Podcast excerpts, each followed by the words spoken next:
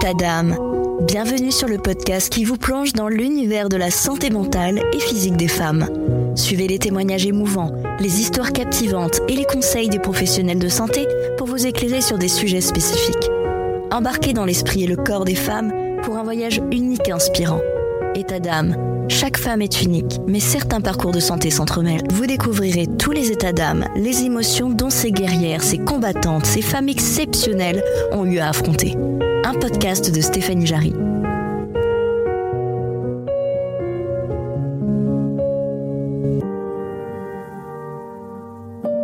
premiers symptômes se sont déclarés en mars 2019 et j'ai été officiellement diagnostiquée en novembre 2020 premiers symptômes ressentis, euh, c'était des douleurs très importantes au niveau des articulations des mains, des doigts en particulier. Euh, ça s'est produit en plein examen, donc le déclenchement a été euh, peut-être un des pires moments possibles en master de psycho. Mais en tout cas, ça a été les premiers symptômes et ça a duré à peu près deux semaines. J'ai dû interrompre mon examen puisqu'au bout de, 15 minutes de douleur intense, je voyais que je pouvais même plus tenir mon stylo et j'ai bah, tout bonnement rendu ma copie il est assez fréquent euh, finalement euh, lors d'un parcours patient de s'apercevoir qu'il y a eu plusieurs spécialités qui ont pu être sollicitées, notamment dans le cadre du diagnostic.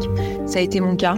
Euh, j'ai été amenée à rencontrer plusieurs rhumatologues, un gastro-entérologue, divers médecins généralistes. Donc voilà, j'ai rencontré diverses spécialités, mais aujourd'hui je suis suivie par un interniste et évidemment mon médecin traitant qui est là de façon préférentielle, notamment en période de crise.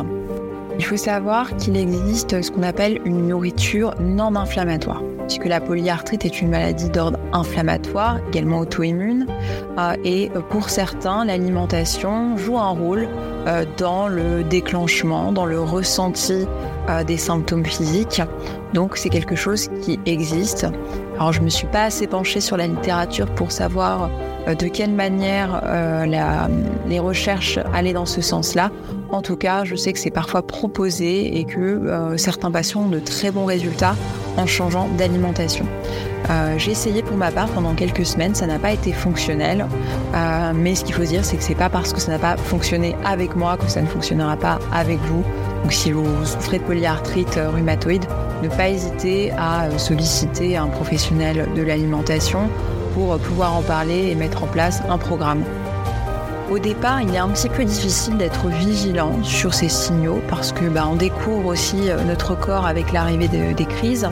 Donc, euh, il peut être difficile d'identifier dans les premiers mois euh, des symptômes qui nous alertent par rapport à l'arrivée d'une crise.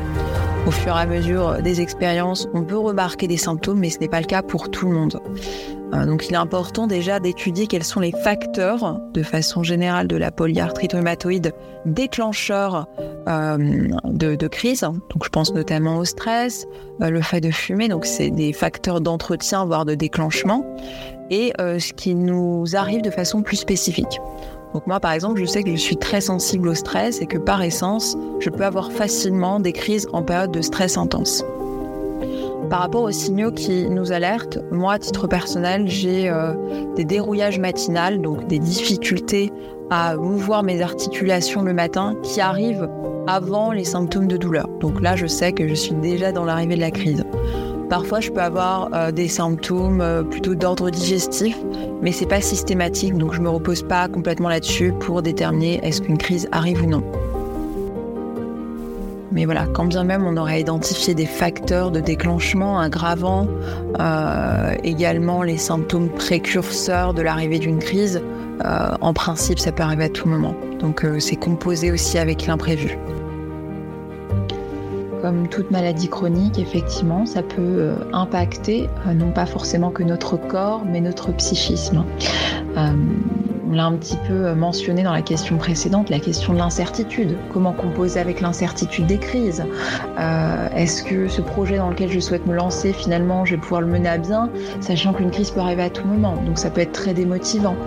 Euh, le fait de vivre dans la douleur, c'est également un facteur euh, très important dans le ressenti et le poids psychique de, la maladie.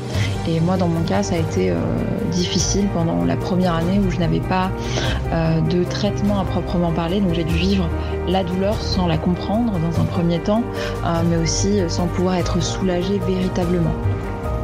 L'autre aspect qui joue, c'est le fait que socialement, ça puisse être plus compliqué, puisqu'on peut être amené à annuler au dernier moment une sortie bah, parce qu'on n'a pas dormi cette nuit et qu'on n'est juste pas en forme et qu'on a juste trop mal pour pouvoir le faire. Donc ça peut peser aussi dans nos relations, euh, d'autant que les personnes, bien que bienveillants, euh, ne peuvent pas forcément comprendre ce qu'on traverse et parfois avoir des, paroles maladroites euh, ou nous demander de faire quelque chose qu'on n'est pas capable, en tout cas temporairement, de, pouvoir faire. Et ça, ça peut être effectivement difficile. Alors oui, effectivement, l'incertitude fait qu'on peut arriver à devoir annuler à la dernière minute des rendez-vous que ce soit avec des amis, des proches de façon générale, notre famille.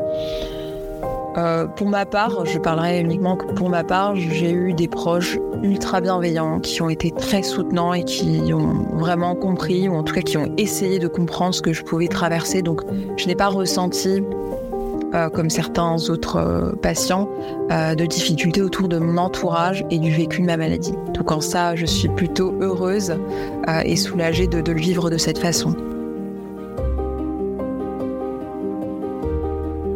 À titre purement personnel, ce qui a pu m'aider, c'est de pouvoir adapter mon environnement à la survenance de la maladie.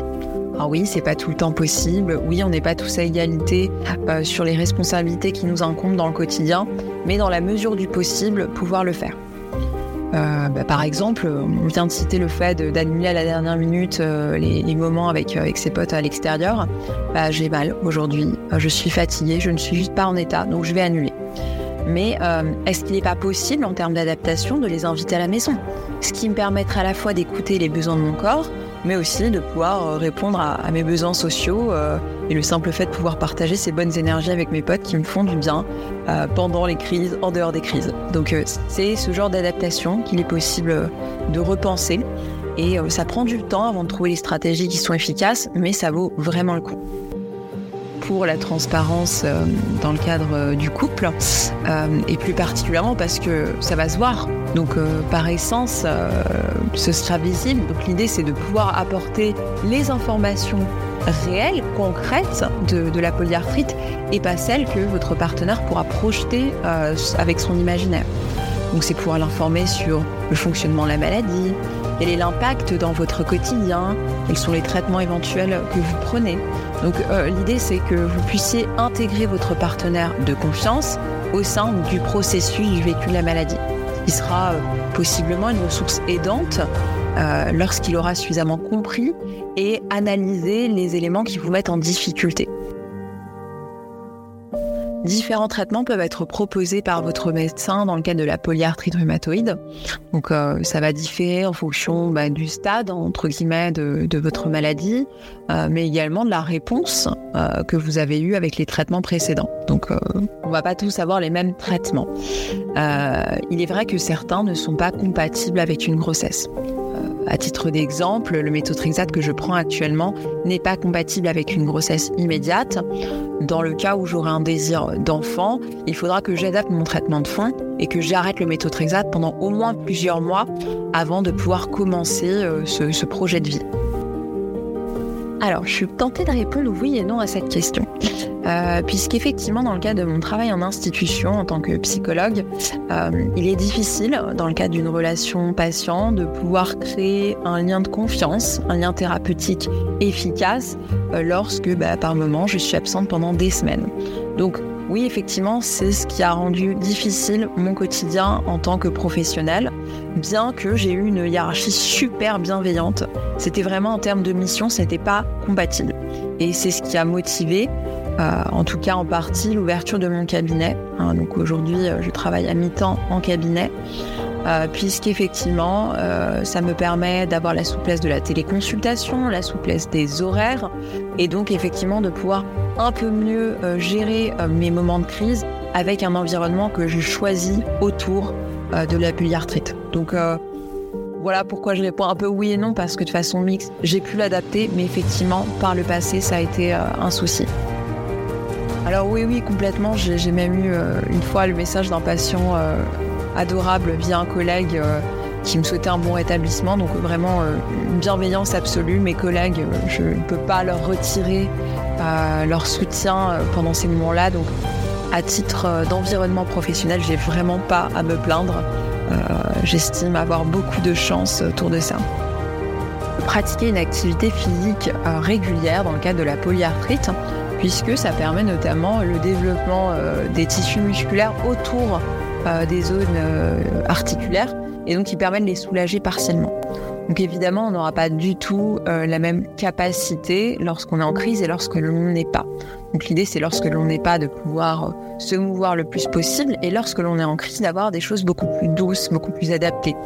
Donc ça peut passer par euh, le yoga d'une certaine façon, mais aussi la natation. La natation est quelque chose de très bénéfique dans le cas de la polyarthrite puisque ce n'est pas du tout ce qu'on appelle un sport choquant pour les articulations contrairement par exemple à la course à pied que je ne fais pas du tout parce que ça me fait très mal aux articulations. Donc adapter son activité physique à, euh, bah, ses symptômes, aux difficultés de la polyarthrite, mais la conserver la plus possible puisque ça va être extrêmement aidant.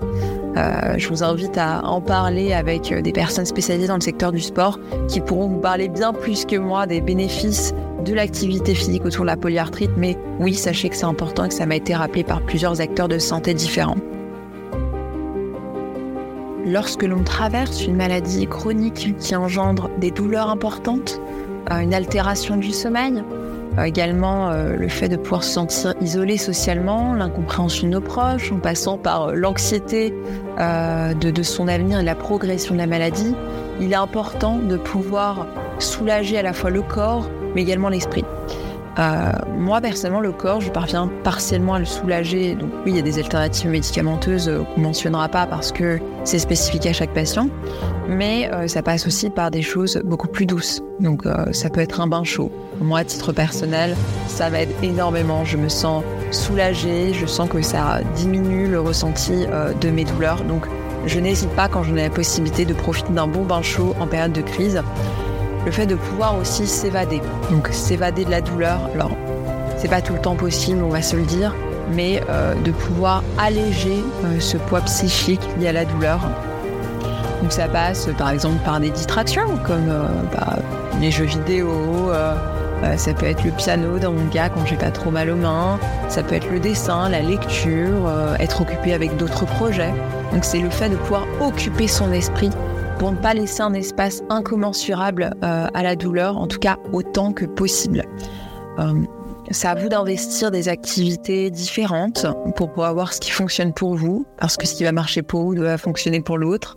Euh, je sais que le dessin ne passionne pas tout le monde, moi ça m'aide, ça n'aidera pas tout le monde. Donc c'est créer cet espace d'activité qui nous appartient et qui nous fait du bien.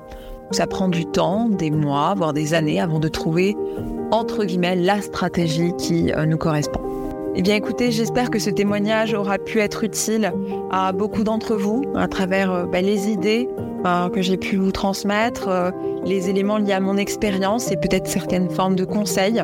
voilà, c'était un petit peu l'objet de ma présence ici.